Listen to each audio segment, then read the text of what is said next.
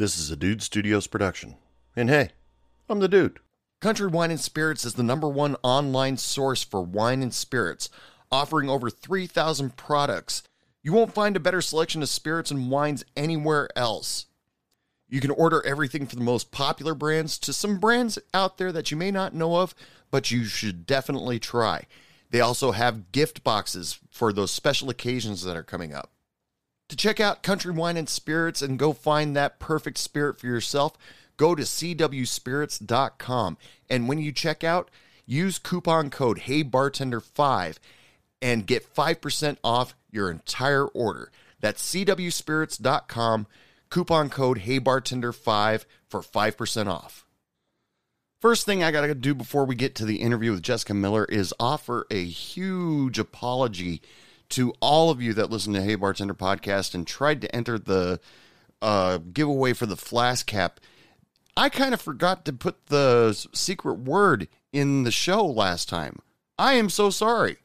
So definitely in this show, about halfway through, we'll we'll give you that much.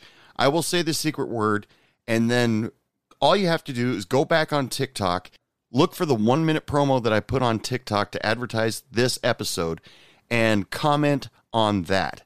And then I promise, I promise wholeheartedly on Friday the 10th, I will do a drawing out of a hat. However many people put the secret word in the promo for this podcast on TikTok, I will draw a random name out of a hat and will announce the winner.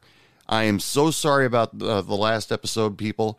I promise it won't happen again. So keep listening to this episode of Hey Bartender Podcast for the secret word. Okay, I got that off my chest. Laura Hope in the Arctones, please help me get started.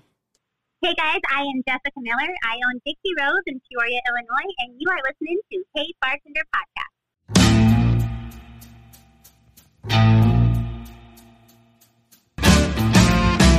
Hey bartender, pass me a drink.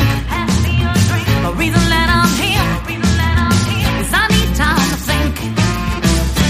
ways of the world. All right, so yeah, let's get started here. Jessica Miller, welcome to Hey Bartender Podcast. How are you doing today? I'm great. How are you? I'm doing just fine. Uh, where you live at? Uh, Peoria, Illinois. Uh, Illinois, cool. Um, I've never been there myself. Uh, how close is Peoria to Chicago? you were going to say that before you finished. uh, so Peoria, we're like right in the middle of the state. So we're halfway between Chicago and St. Louis. Oh, okay, cool. Illinois, not big city Illinois. Oh, okay. So, uh, like suburb or type of. Not even a suburb. Oh, okay. and has one blinking red light. Oh, okay. Yeah, I see. Uh, I'm not sure how many people live in Peoria, but I would say it's a bigger city, but nothing like Chicago or a suburb or anything like that. I know nothing about the areas, and, and when people say Illinois, uh, my mind immediately goes to Chicago. So, But everybody does. so tell us a little bit about yourself before we get started. Uh, I'm Jess, and I'm 34. I own a country rock cabaret in Peoria, Illinois. I like to throw stuff at people, and Okay, we'll be talking about that later. and uh, I like to have fun. I like I enjoy making people laugh and smile, and people tend to refer to me as a ray of sunshine because I always try to find the positive in everything. Oh, that's so cool. So before uh, we really get into you and your life and stuff like that, I have my usually have my guests who have bartended before present a drink special. So, what do you have special for us today? Uh, do you want the recipe? Yes, please. Okay. Uh, so it's equal parts amaretto and peach schnapps and cranberry, and you shake it and you top it with Red Bull. Um, I named it My Wet Pussy because it's really easy to sell to look at a guy and say, "Would you like to try my wet pussy?" Um, and it tastes good. Boy, I bet that sells really really quick. Do they? Uh, it's it's shot here at the bar, yeah. Uh, and now, now that I bartend as much now as what I did years years ago. Um, but since Cardi B came out with the WAP song, it just turned into the WAP shot, not Jess's WAP. Now, do you ever uh, for? I have to ask this. I know this isn't very uh, woke question, but uh, do you get disappointed looks when all of a sudden a glass shows up right in front of them? What do you mean? When you- oh, yeah. Well, it, it's kind of so. I did that. I mean, let's be real. The cost on that shot is very low, um, and it's the five dollar shot here. So it was kind of me just trying to be good at marketing with having no clue what I was doing. Um, so I had to learn by people's reactions what worked and what didn't. Um, and what it does do is open the door. Well, for how how much for the real thing? Um, uh, and for the most part, people can laugh it off, and I'll be like, "Oh, you can't buy love, but you can rent it at Dixie Rose. Two songs for just forty dollars from any of the entertainers." And I'll like kind of redirect the customer when that happens to go get a lap dance with one of the dancers. that's yeah, that's definitely good marketing. You've definitely got their attention with that. Now, for uh, the people listening at home, I just want to mention that you kind of had a little bit of embarrassed look when you mentioned the name of that. But we, being uh, all the bartenders that listen to this show, that we all know that majority of the drinks out there are you know have some kind of uh, sexual name. Like you, you got the blowjob, the muff diver, the sex on my face. The you know I've said a bunch of them, presented them. So yeah, don't worry about any of that. But I put my name in front of it, so it's just as wet. the WAP shot is what it is. So let's get started at the uh, at the beginning. So whenabouts did you start working in the service industry? So I got my start a lot different than most people. I started my first business when I was 23 doing mobile spray tanning. And one day I randomly spray tanned a dancer at a tanning salon. And I didn't know that a dancer was a, I didn't know what kind of dancer she was. Mm. And invited me to come to a spray tan party. And I thought I was going to her house. And I actually showed up to another club in town and I had no clue. I didn't know the entertainers had stage names. I, when I tell you, I grew up very small town, that one blinking red light, and very involved in the church. When she told me dancer, I thought she was like a cheerleader, like a, you know. And so I was in there with her little client card, trying to be all professional at a very young and dumb 23 years old. And they're like, nobody by that name works here. And then finally, a manager just grabbed my arm, drugged me through the dressing room, and said, "Here you go. Here's where you set up." I didn't know fake hair existed. I didn't know fake eyelashes existed. I had no clue. Mm. Uh, so I was a little bit thrown off and just trying to absorb everything I was seeing. Um, but they were really trying to get me to dance at that club. And I explained to them that I couldn't because I was so involved in the church and I didn't want my family to be mad at me, and blah, blah, blah. Mm. And then one night, they were so busy. The owner came back and he said, Jess, I'm not going to ask you to dance, but is there any way you can walk around and sell some shots? And I said, yes, but I cannot wear, I'm not going to wear a tutu. If I can leave my pants on, I'll put on the corset top, but, and I can do that. And I made 800 bucks. Nice. And I was, huh. Well, if you ever need somebody to sell shots again, let me know. And so that's how I got into the service industry.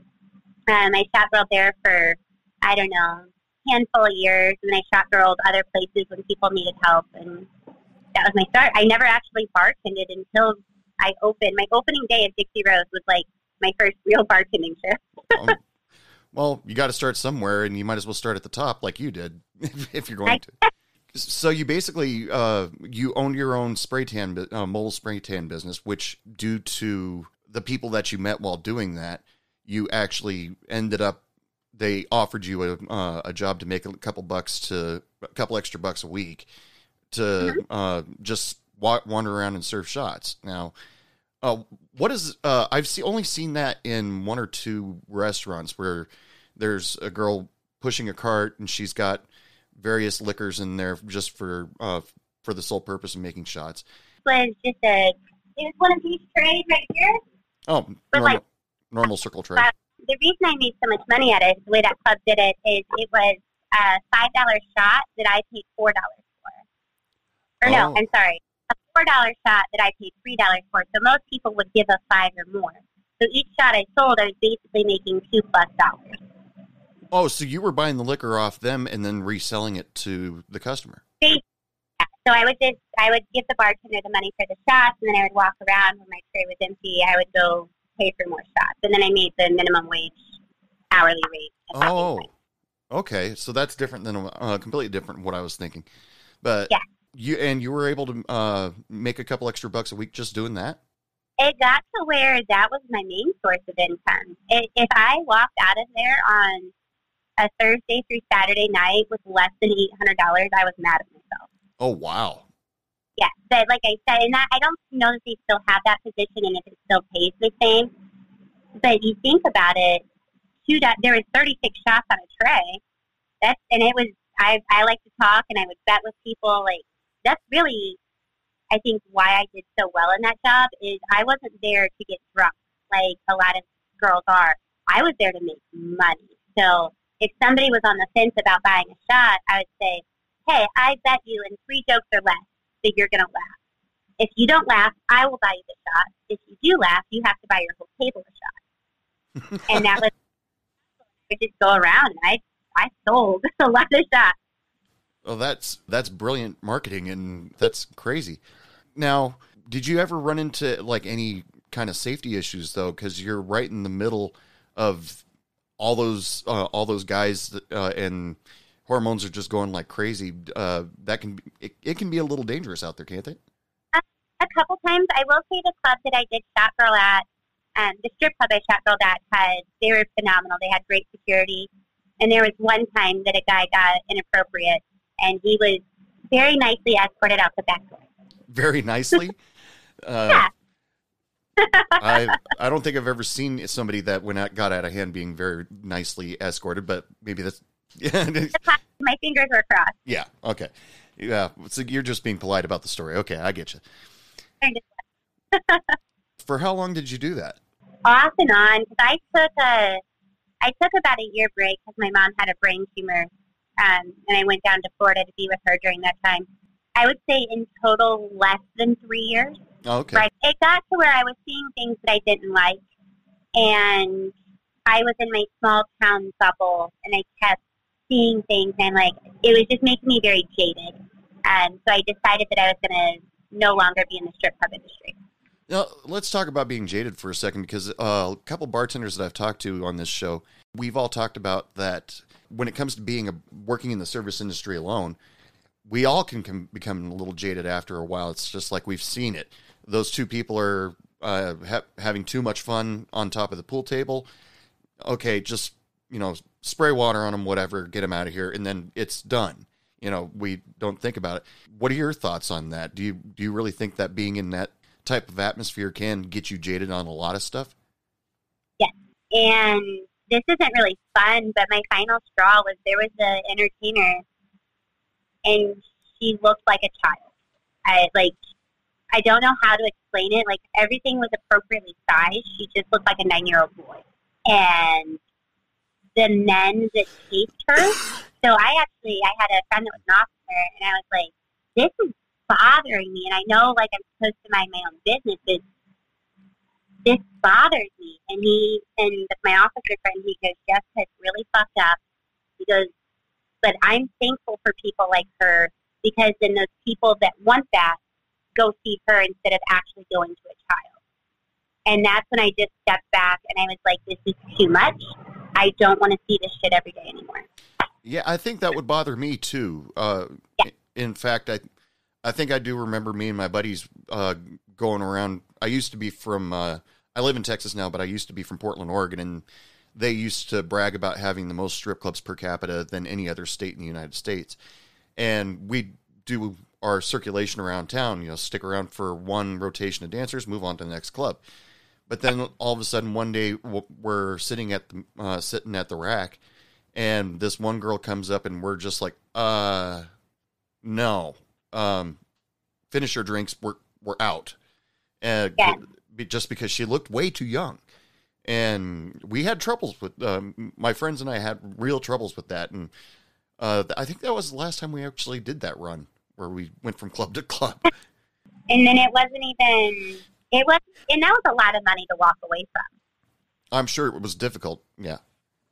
I- didn't just walk away from the girl aspect. I quit spray tanning, spray tanning at all the clubs I was going to, and I was going to multiple clubs. I was just like, I cannot do this industry, and uh, it was a hard decision to make, but I made it. And it was less than a month later, and I got a phone call to manage a country rock strip club, like and open it as the manager. And I said, no, no, no, so many times. And finally, the guy, he's like, here's the deal. I know you're very fluid in country music. I know you know pretty much every dancer around from going to all these clubs. He said, you are the person for this job. And it came to, I would have been an absolute idiot to not accept it because the money was so high and the hours were so low that I would still be able to do spray tanning. You know, I would still be able to maintain my business. So I accepted the job. And uh, that's how you uh, became manager at uh, at your own club, then. Well, it wasn't my club to start, but Oh. yes, I started as the manager. It, it's been ever since it has been Dixie Rose. I have been here, and but it was an 18 and up club with a $10 cover and five dollar can of soda, and so it just didn't work. And you know, realistically, I don't want to go hang out with a bunch of 18 year olds. 18 year olds don't tip the same way 50 year olds tip. Yes. Um, and but I had invested enough emotion, blood, sweat, and tears into it that when he told me that we were closing, I said, if we just get alcohol, this place will thrive, but it has to have alcohol. And he said he didn't want to do it. He had enough bars. And he goes, you know what? If you believe in it that much, just buy it. And really, he just sold it to you, right? Just like that. So I bought the business. He still owns the building. I rent the building. But yeah, it's, and I've been the owner since February of 17.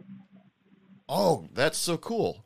And you've been uh, you've been maintaining. Do you still do the spray tanning thing? Because I, I looked at your Instagram po- profile and you still have that up. Um, I do a little bit. I don't chase it like I used to. Uh, the technology with self tanning is you can buy high quality stuff at the store now. You don't need me to come to your house.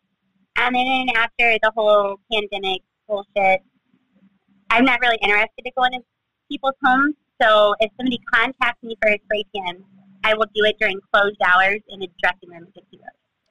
Oh, okay. Are they come? And also, people don't respect other people's time like they used to. Mm. you know, five dollars a gallon here, and I used to charge forty dollars and would drive up to thirty miles with no extra fee.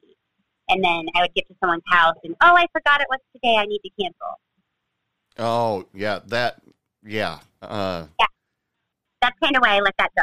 Is Oh. the the time that I would spend explaining how a spray tan works, how to prep for it, getting directions to the house, and then showing up. It was like, this is worth my time is worth more than the forty dollars I made on it. Yeah, uh, I totally understand where you're coming from. I in another lifetime, I I used to work for a uh, contracting company that installed home entertainment stuff in people's houses, and Mhm. I'd get these work orders, and I got paid by the job. I wasn't paid hourly, and so if I showed up at the person's house and they said, or they weren't there, or they said we've got company, we can't do this today, or something like that then there was that small temptation in my body where I go, because I paid for my own gas too, and Yeah.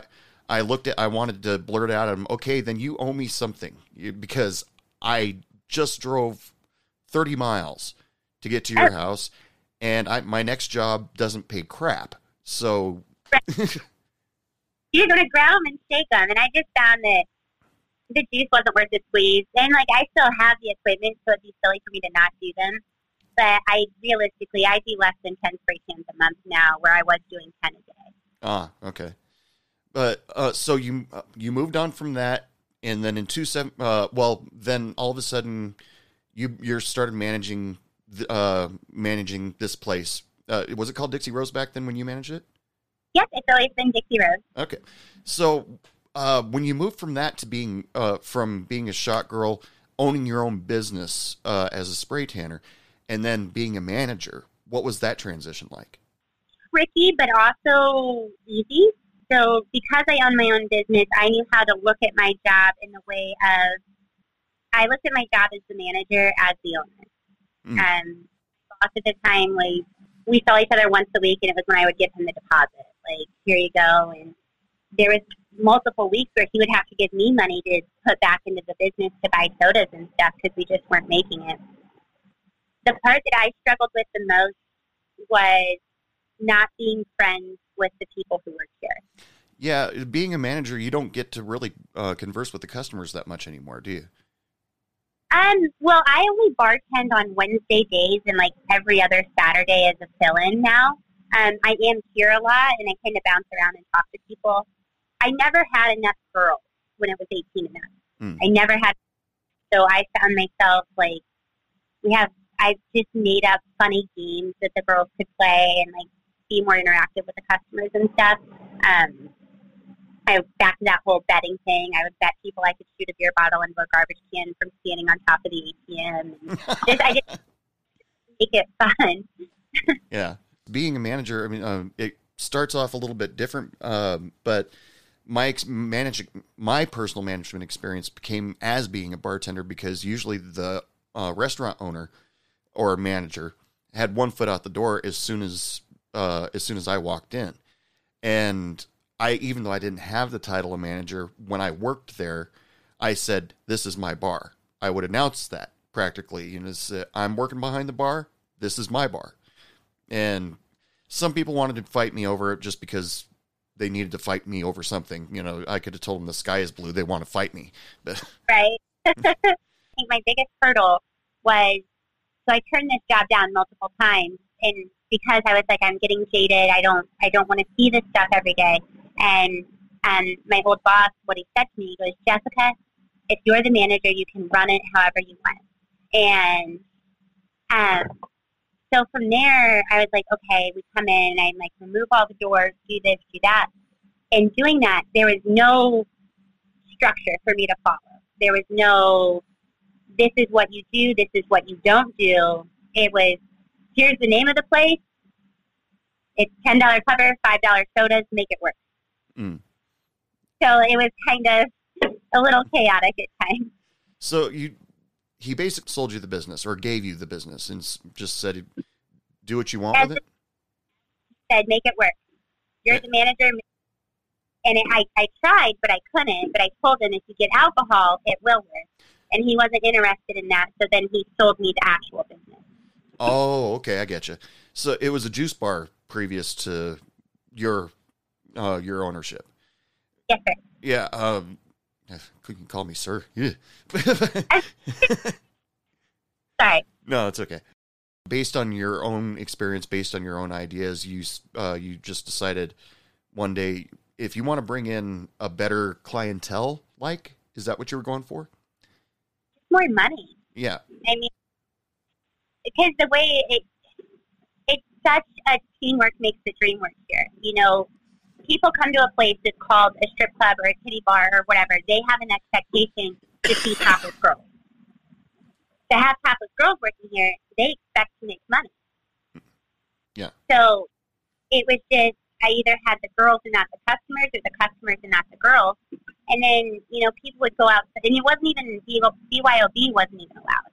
So people would. I, at one point, I got on Amazon and I ordered a case of flask, and I was like, "Hey, you get a free flask with case cover to try and get people to come in."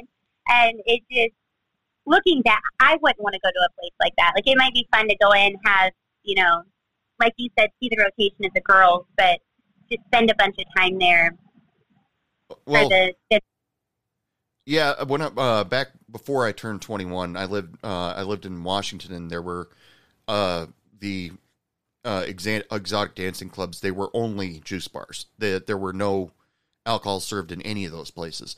And so when you turn 18 and you realize you can go into one of those places, it's exciting as hell. how much money did you have when you were 18? Very little. And then ten dollar cover. Mm. So, and at 18 years old, and this is nothing against 18 year olds, they just don't know. They don't know that when they sit at the tip rail that they need to tip that dancer. Mm. They think that ten dollars and now everything's free, unless they want to buy a five dollar soda. And you know, trying to explain that to people in a nice way that makes them want to come back. And then you know, you got guys in here throwing three hundred dollars like they think it's a lot of money because it was their whole paycheck. It it was just a big. Just I just wanted to beat my head off a brick wall all the time. Sure. uh, uh, yeah, uh, you you hit it pretty much on uh, on the head that I didn't think of it when I was 18, 19 years old and excited. You know, oh, finally I get to go into one of these places. Yeah, exactly. On boobs, but uh, um, but yeah, I had very little money uh, usually, and But I was actually smart enough not to sit at the rack. I, I sat in the back, and uh, if I did show up with money, uh, one dancer could, uh, you know, spend the next twenty minutes with me, and all of a sudden, the hundred dollars I walked in with is gone. Yeah. yep. That means you did a good job, right? Yeah, yeah. Um, but you know, always respectful. You know, don't get me wrong. Majority of my uh, demographic on uh, for this show, sixty five percent of it is female. So I'm I'm trying my best to stay respectful. I, I, in the industry in general, but especially when you come to the adult entertainment side of this industry, you just can't take things personal. Like, I know, and like even as a bartender, because now that I've been here long enough, I can bartend other places, and I always tell people bartending in Dixie Rose is not really bartending; it's beer tending. Like this is a tall boy Busch Light type type of bar. But I think something that in bartenders and servers and adult entertainers, everything that we all think, I think that we have in common is we know how to take shit, but we all have a limit. And then we've also, my dad has told me this my entire life. He said, he goes, darling, you are the most politely rude person I have ever met. Politely rude. right off. And they won't realize it till 15 minutes later when they're already gone. Oh, I I absolutely love it. Uh, I've had friends tell me that after you said that, they were laughing at first, and then uh, ten minutes later, they're like, "Hey." I think we all kind of that and just dealing with the general public and, you know, smiling and laugh, learning to laugh when somebody orders a Tito's and vodka instead of like just slapping their face off the bar, you know? yeah, I've heard that recently. People ask for Tito's and vodka, and you just stare at them. yeah. Now, were you nervous at first when all of a sudden uh, your former boss just said, "Here's the bar. Do what you want with it"? I was terrified. Um, absolutely terrified because everybody's looking to me for answers. And, you know, they have courses where you can learn like bartending flair and all of that. And I had a little bit of an idea on how people were from when I was a shot girl. I was not prepared in any type of way for the people that were going to come to me with, well, this happened, what do I do? Or random people trying to come in here and sell clothes to the girls. Like I, I, I there's no class for that. Uh, so I just had to learn as I went. Um, I'm not going to sit here and bullshit you. I, I messed up along the way. I had, I chose the wrong route multiple times and was like, okay, so for future, that's not how we're going to handle that. Right. But Yeah, there was, uh, I think, learning how to keep a straight face when you want to have a what the fuck face. That's interesting way to put it. Yeah. Uh, to not show uh, the emotion that you really want uh, that you really want to show. Realistically, we all want to show rage. Right. but we can't. So, like, when I first opened as owner, I had, um, I was promoting all over social media, doing everything I could so that I could get dancers. And I had, like, open auditions one day, but the ones that did contact me, I set an appointment for. And there was this girl that had, I will say, a body that is not necessarily desired by most of the population. And she came out wearing the most stained and unflattering outfit. And we do three song sets here on stage. So that's what I had the girls audition to. One, see they have the stamina, see what they're, you know, I do three different types of songs, whatever. If you're a dancer, if you're, if you want to think about being a, a dancer and pour some sugar on me doesn't light something in your soul to like ignite that inner in you, then, then you're probably just this job isn't for you, especially at this bar. So that's a very short song, I believe, right around three minutes and thirty seconds. And she's not even halfway through it, and she sits down, crisscross applesauce on the stage, Mm. And was like, "Okay, have you seen enough?" And I was like, "No, like you need to do three songs, you know." And I was being polite, and I'm not. I won't turn anybody away because at the end of the day, there's an ask for every seat, right? Like some guys like this, some guys like that. That's everybody's got a flavor. And then all of a sudden, I look over and she's got her arms hooked around the pole and she's walking around the pole eating a Snickers and with a bag of Funyuns right here. She's eating a Snickers and Funyuns. And I was like, I like had to wipe my eyes. I'm like, is this is this bitch for real? Okay. And then like on top of that, they were late. It was so that like that was one of those rage moments. And then another time where I wanted to have the what the fuck face, a girl came in and her boyfriend had stabbed her in the face, like, and the knife went like instead of going like in, he, it went like down, and you could see like the outline of where the blade went in. And I there was a swingers party in here, and so I mean this place was balls to the wall at seven o'clock. We never get busy until ten, and she's in the back like, "Well, I just need a band aid. I just need a band aid." Did you need nine one one? Yeah. To me, so I was like, I morally I couldn't tell her that she had to leave because she would have to go back to that situation.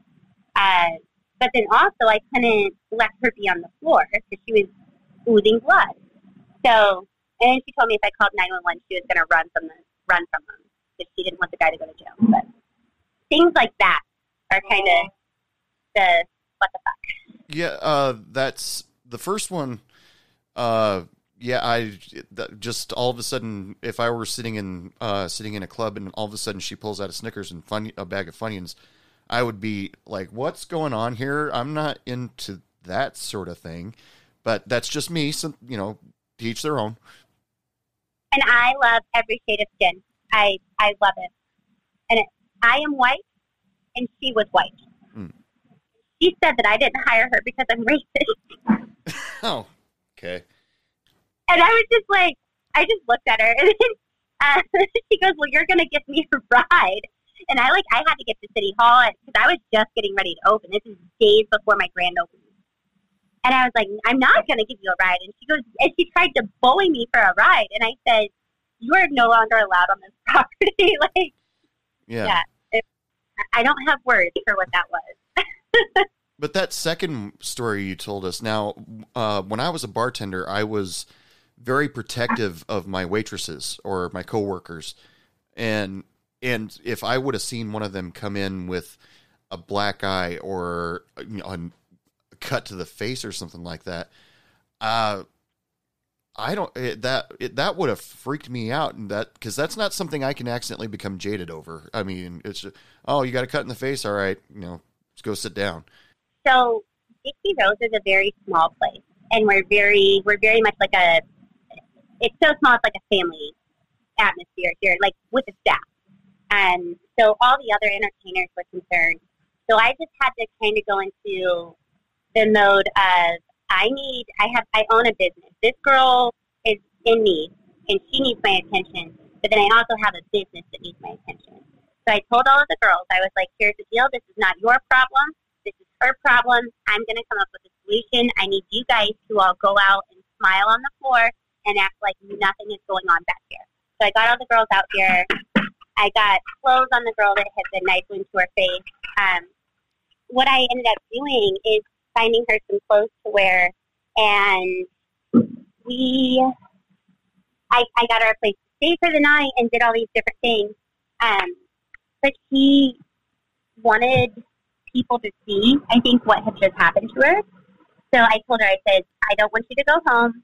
I won't call the cops. I won't call 911. But if you you have a safe place here, but you have to stay in the dressing room. Mm. And she ended up coming out on the floor. And again, it's a swingers party, so everybody's here for one thing, and then they see this girl bleeding from her face, and she's telling everybody what happened. And I finally, I was like, "You're either going to stay in the dressing room, or you have to get off the property." Like I, I, I, there is a shelter you can stay at. I found you a place to stay. I found you a vehicle that you can drive. I have done everything that I possibly can do. But you're trying to protect the person that just tried to kill you. So there's not, you just can't be on the floor. Like, yeah. you know, enough people already know that this happened. Um, so she ended up leaving. Um, and it, things like that are what's hard.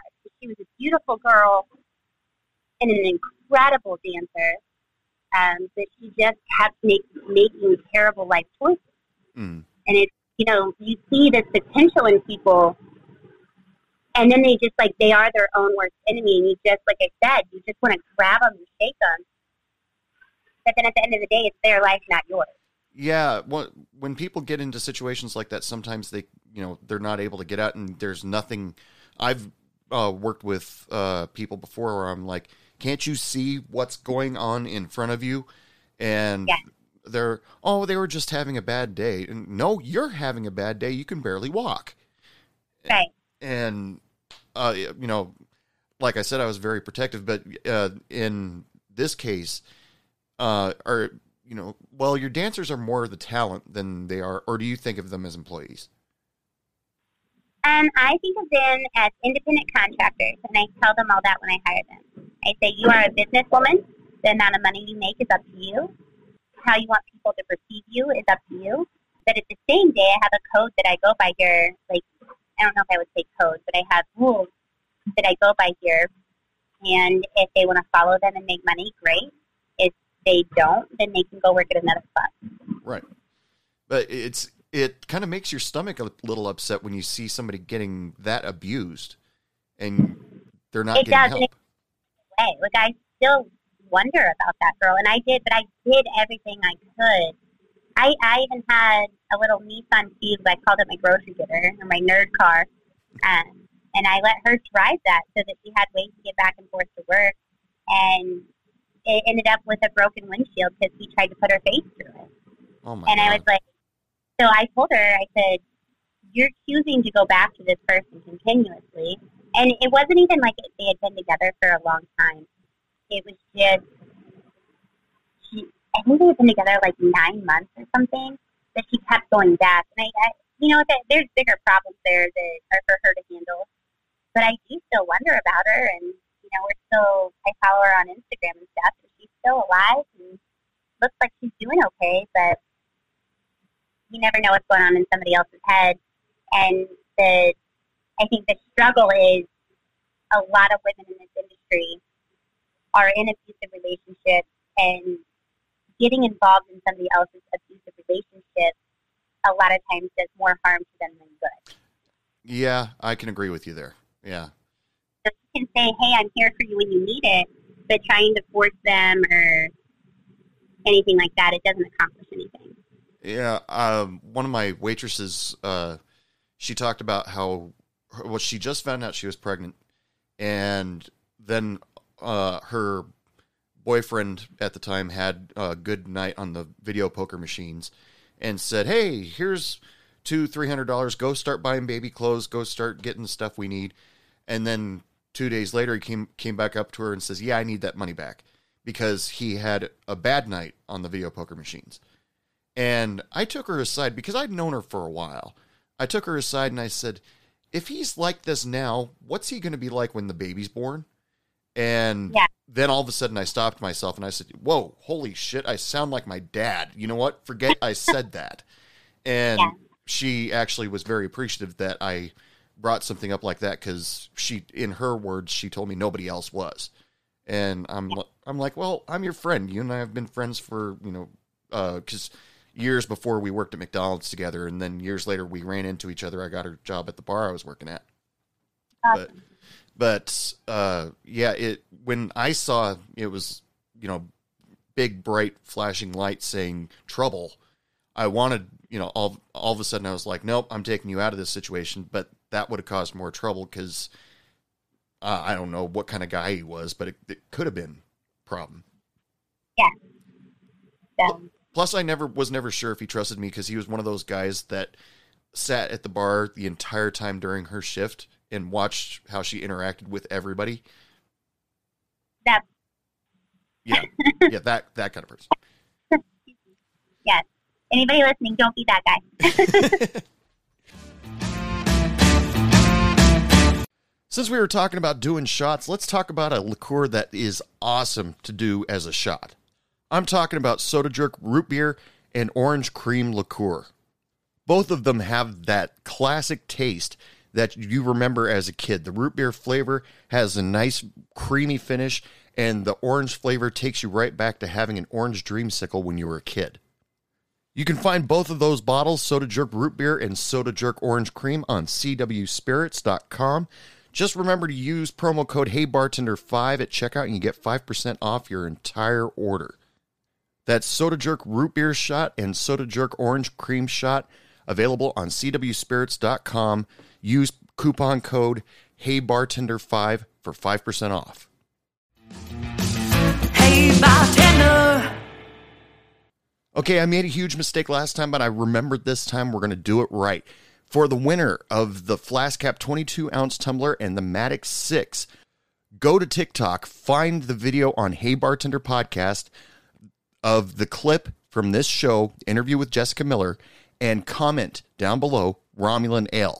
Everyone who comments Romulan Ale at the bottom of that posting will be put into a hat and drawn randomly on June 10th to win your very own Flask Cap 22 ounce tumbler and the Matic 6. Just remember, go to TikTok, look up Hey Bartender Podcast, find the clip for this show, interview with Jessica Miller, and comment Romulan Ale, and you will be entered in the contest. Okay, let's get back to the show with Jessica Miller. So let uh, let's talk about security for a little bit. Okay. What do you guys do for security around there? I mean, other than the usual bouncers at the front door. I would say so. We have the usual bouncers at the front door. Um, I'm about five three and a buck twenty to thirty, depending on the day, and I've kicked more people out of here than I think anybody else has. They've also been here longer. Um, for the most part, if somebody's being an asshole, we're just like, uh, "Hey, can I talk to you outside real quick?" And once they're outside, we'll handle it. But we're such a it's, this is just such it's like Cheers but with pity, uh, is what people. So that's a new so Netflix many- series, I think. Well, I think I'm going to submit that. that we could definitely make a show for sure. I think anybody in this industry thinks that we could make a they could make a show about their job.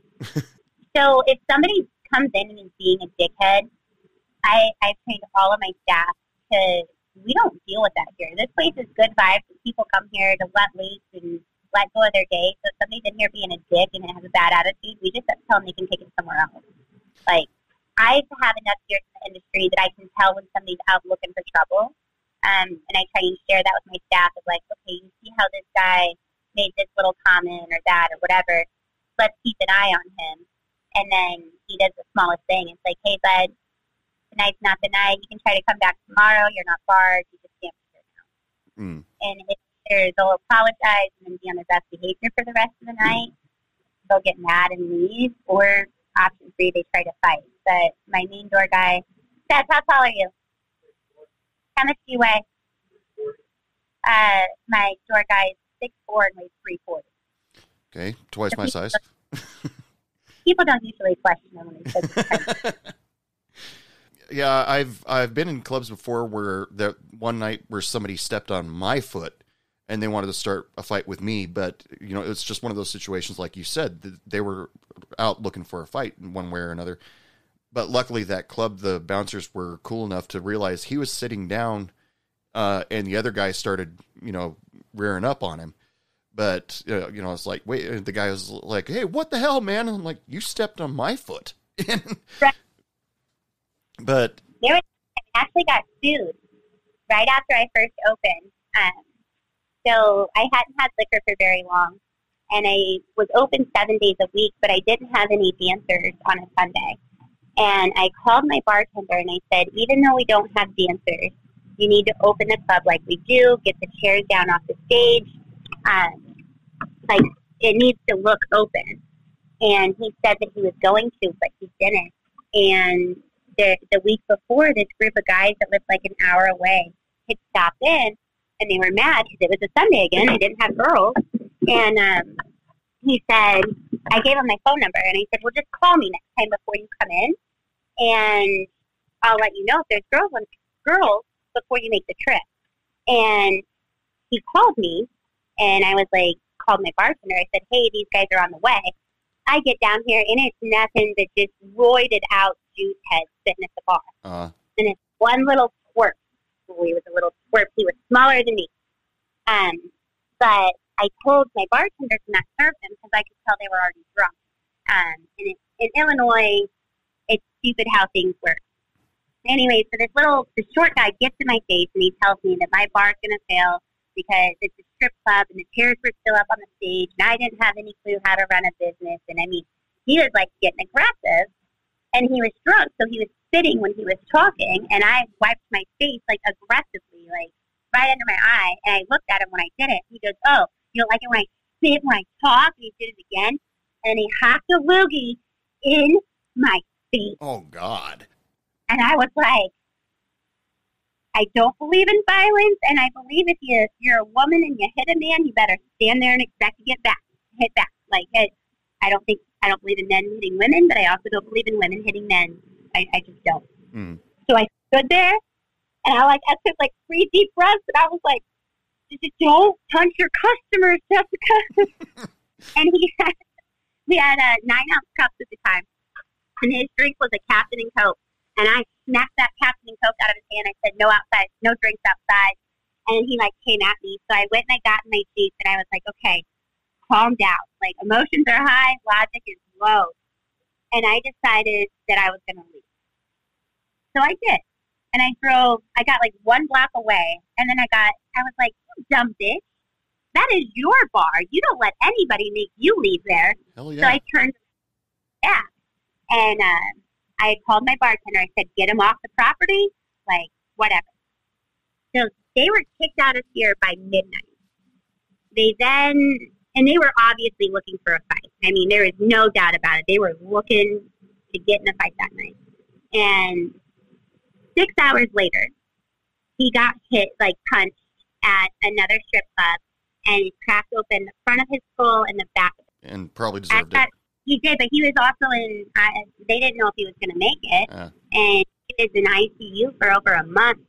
Um, and I think he got it was just under ten thousand dollars out of me because he was served a drink that had one ounce of alcohol, and I I still I knocked it out of his hand, but my bartender sold it. uh, he, his lawyer sued you, even though you weren't. Well- he wasn't at your bar anymore. So in Illinois, anywhere that you drink, if something happens, the bar is liable. Oh, okay. Yeah, I came here and I did a shot of Fireball, and I, I just made my way down the road, and I did a drink at each bar, and something happened on the way home. I hurt somebody, I get hurt, then the bars are liable. Oh wow. That that's that's a dangerous way of looking at it because you know, like you said, you serve the guy one drink, but he gets hurt in another bar or city. Yeah, over five hours later. Yeah, that there's that's scary. The the just too much can happen in between your bar and somewhere else. It is scary. That's why we have insurance. Right, right, exactly. Now, security after hours, though, uh, that's what I was uh, another thing that I wanted to bring up. When Okay. you're leaving the bar, or when your dancers are leaving the bar, or your staff, do you take special secure, security precautions? You do the buddy rule or anything like that? Um, no female is to ever walk out of here alone. Hmm. Is my rule. Um, when all the dancers know that, and they also because I I tell them every time I interview a girl, I say I don't care if your baby daddy's new girlfriend that also killed your dog and did all of this comes in here. You are to always be walked out. And I really pound that into their heads. I personally have my concealed carry, so I I'm comfortable walking out by myself. Um, I will walk the dancers out, but it's either myself or another person on staff. A customer is not allowed to walk them out. I don't care if it's a customer that's been here for five years. Mhm. They're to be walked out by another staff member. Okay. Yeah, I've always that was something that I've always wondered about uh, when it comes to safety and security in those type of situations. Now, back to you getting this bar. Now, you're um, to recap. You said that the former owner just said, "Here you go, do what you want with it." So, what stuff did you have to go through? Because I'm assuming you said it was a juice bar previous to your ownership. Did you did you shut down for a couple weeks, or did you slowly bring things in? Um, no, no. So what happened is I thought we were going to close because I was like, no money, no money, no money. And I was like, I see the writing on the wall. And um, that's when he offered for me to buy it. And I bought it without a liquor license. Mm. So I, and I bought the corporation, like the entire thing, thinking that it had already had alcohol here before was 60 Rose. It was another club. Um, but the city gave me a pretty hard time and denied me multiple times for the liquor license. So, and it cost money every time to reapply. And I end up getting and everything was fine. But again, I had never bartended, so I didn't know what I needed to have. Right. Because when I was a shop girl, they would tell me the names of the shops, and that's what I had to sell. It was never this has crown or this this is that. Like it was this is a mixed shot. Call call it a wet pussy. Call it this. Call it that. Um. So my previous boss, he owns multiple bars in town, so he helped me with that first liquor order. Um.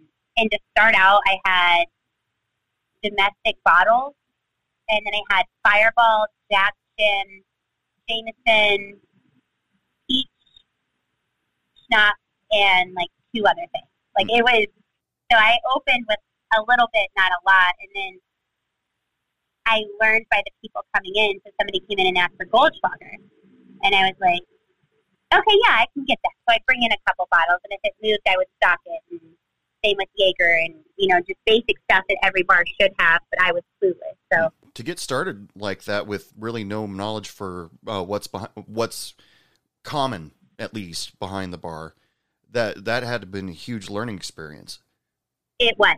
Yeah. It was absolutely, and I was, you know, trying to educate myself with the internet, YouTube, Google, anything that I possibly could. But at the end of the day, YouTube and Google don't know who's coming into my bar. right And, you know, one day a guy made a comment, he goes, why don't you have cans? Like, there's bottle drinkers and there's can drinkers. And I was like, I don't know. I guess I can bring cans in. And now, like, people love it. And we go through more tall boys than we do bottles, but I just had no clue. Well that's So- the easiest way to stock your bar uh, is just pay attention to what the customers are asking for you uh, you can they can ask you uh, can i get a shot of jägermeister and you can honestly say i don't have that today but the next time you come back i'll have it Yeah, Good. and that's exactly what I did. And then I would be like, so let's say you came in to order a shot of Jaeger and I didn't have it. I'd be like, I don't have that, but I'll pour you the best fireball you've ever had. and I would just, you know, try and be bubbly and optimistic and still make sure that they had at least fun with their drink if it wasn't the drink they wanted. I had a manager one time. I we kept telling her we got this customer that spends a lot of money when he's in here, but he wants Rumple Minze, and she, she was like, uh, "This Monarch peppermint schnapps is good enough," and we're like, "No, no." And he we said he wants Rumple Minze, and it took us a lot of convincing for her to bring that in. And sure enough, as soon as uh, she uh, she brought that in, the- guy started spending more time at the bar, bringing his friends and stuff like that. Yeah. And listen. yeah, I, and that was pretty incredible. But it was her opinion. I mean, she actually thought selling gentleman gentleman Jack instead of selling regular Jack Daniels was a better idea. And What? yeah, I don't I don't really have the explanation behind that, but one yeah, one day she was like we we went over to her and said the customers are asking for real Jack Daniels, not Gentleman Jack. And she goes, "Well, Gentleman Jack is better." And she said, "Not to the customer." Right. And you get drinks Jack and Coke and Jack and Coke only, you put Gentleman Jack in there, they're gonna, it's not gonna taste right. right. And so but it's like uh, like you've been going through since 2017 and uh, it's a big learning experience, you know. Yeah. And it's easy for you I'm sure it's easy for you to uh, accommodate if you all of a sudden you see you know somebody asking for tall boys or something like that and you're Yeah. like i guess we could bring them in and see how they do if it flops don't bring them in anymore Mm-hmm. That's uh, so like Guinness does not move here, and I always bring in one flat of it for St. Patrick's Day to do Irish car bombs. But this is the third year in a row that I'm just I'm with Guinness, and I'm I can't even give this stuff away. People are like, no thanks. yeah people want their lagers or something It is so crazy to me. Like we had there was one month at Heineken, I could not keep it on the shelf, and then that we get a lot of guys that travel for work that come in here and they'll be here for a month or two and then they go to their next job. And I'll bring in whatever they want, but then it's like, oh, hey, now I'm stuck with, you know, whatever left. yeah and then all of a sudden it- does that become drink special for the next week or something just to get them out of your cooler No, I'm more. I'm friends with a lot of other people that own bars, so I'll be like, hey, if that moves there, I'll trade you this for that or whatever. And oh cool idea because we our drinks are so cheap here, especially for being a strip club. So it's three dollar domestic bottles, four dollar tall boys, three dollar fireball. Like real cheap drinks. So for me to do a drink special, people tend to expect more. How do you feel about the whole management experience? It's been well, not 2000. It's been five years. Uh, compared to your first day as a manager, or I mean, as an owner. I let me preface that your first day as an owner to today. Uh, how's how, how's your confidence? How's your you know? How do you feel? Uh, my confidence is a lot better. uh, a lot better. I feel proud. Very. I would say. Know, I'm sitting here now and I look around and the place looks a lot different. Um, the atmosphere has still remained the same with like the way people feel when they come here. I know I can't save everyone, but I can also tell you that there's been multiple, multiple girls that have come through my door that are now married, happily married with a family, working a normal job. And I always tell people that this job, especially if you're on stage, is a stepping stone in your life. It's never meant to be a career. And I really like looking back at this one that has treated as such and has gone on to do more. So I, I think proud, if I were to put it. That's cool. I, I like that. So, anyway, we're coming up on last call. So, uh, thank you so much. It was really exciting for me to talk to somebody who came up uh, from manager to owning, a, uh, honestly, a f- female run strip strip club, exotic bar, a dance bar, whatever whatever you want to call it. What do you call yours? What, what would you? I think kitty bar than a strip club because you can come in here. We have a lot of blue collar guys that just come in right from work and they want to hang out at the bar and have a drink. Um, people come in here to drink and to see dancers, um, but you can get both. So, like, this is a great beginner club for dancers, for customers, for anybody that's never been to a strip club. Dixie Rose is like the get your toes wet in the water. Sure. So, a female rum club like this uh, is not something that I've heard of, uh, uh, really. So, I, you know, great admiration to you that you uh, took it on yourself and uh, are running it. And you, you look like you're having a great time uh, after following you on TikTok, Instagram, and all that. Yeah, So, I sure try. uh, so congratulations on your success. Thank Um, you. So, uh, why don't you take a second and tell the listeners where they can find you if they want to follow you, your club, uh, on the internet or on social media? Sure. Uh, my personals are JSKA0587. That's on all platforms. On TikTok, I have a second account that is JSKAA0587 because my initial one got banned from live. Uh, if you want to follow the club, it is Dixie Rose Peoria on Facebook and Instagram. Uh, I kind of use my TikTok to promote the club. I don't have one specific for that. So it's just Dixie Rose Peoria, DixieRosePeoria.com, Facebook.com slash Dixie Rose Peoria, Instagram thing. And you're on TikTok live quite a bit. Uh, I've I do. I try to do it at least three times a week. And you're doing it while inside the club while it's operating, which is uh, you know wi- within TikTok guidelines, of course. But Yes. uh, but that's actually very cool that you're uh, conversing with people on social media uh, as your bar as your bar is running. So Thank uh, you. Yeah. I feel like a lot of people are closed-minded about this industry, um, and I'm just open to questions. Like it's just like obviously there's the weird internet creeps that come on there, um, but for the most part, you know, say a girl wants to work here, what's your house fee? What is this? What is that? What do you do in this situation or that situation? And I like being able to answer those questions in real time and make people feel comfortable and make them feel welcome at Dixie Rose so if they want to come in and check it out. And really going TikTok live, I I think we're at 27 people now that have come in because they saw me on live. oh, And I, it, it's huge. Like that's 27 new people in a, a really small space. I mean, I've got four tables over here and I've got five tables over there. Like it, this is not a big place. So 27 people really matters. Yeah, I bet. Well, uh, once again, congratulations on all your success, and thank you so much for being on Hey Bartender podcast. Uh, it, I look forward to talking to you again sometime. Well, thanks for having me. All right, people, it is last call, last call for alcohol. Big thanks to Jessica Miller for taking some time out to be on the show. You know, uh, interesting fact about this show: she was setting up her bar as she was doing this interview with me. Talk about a multitasker. Also, I got to give a big thanks to Laura Hope and the Arctones as usual. Go check out their music, people. Go on Spotify, iTunes, wherever, and listen to their music. They've got a lot of great stuff out there. And if you happen to live near an area where they happen to be playing live, go see him and tell him, "Hey, Bartender Podcast sent you." I, you're not going to get anything special out of it. Just please tell him that Hey Bartender Podcast sent you. Remember to swing by www.heybartenderpodcast.com. You can pick up your own Hey Bartender Podcast t shirt. I got a couple styles there and a few other things that you might find fun. Also, if you have a celebration coming up or you're just looking for a unique spirit that you've never tried before, head on over to www.cwspirits.com. That's Country Wine and Spirits. Just remember to use promo code HeyBartender5 at checkout and get 5% off your entire order.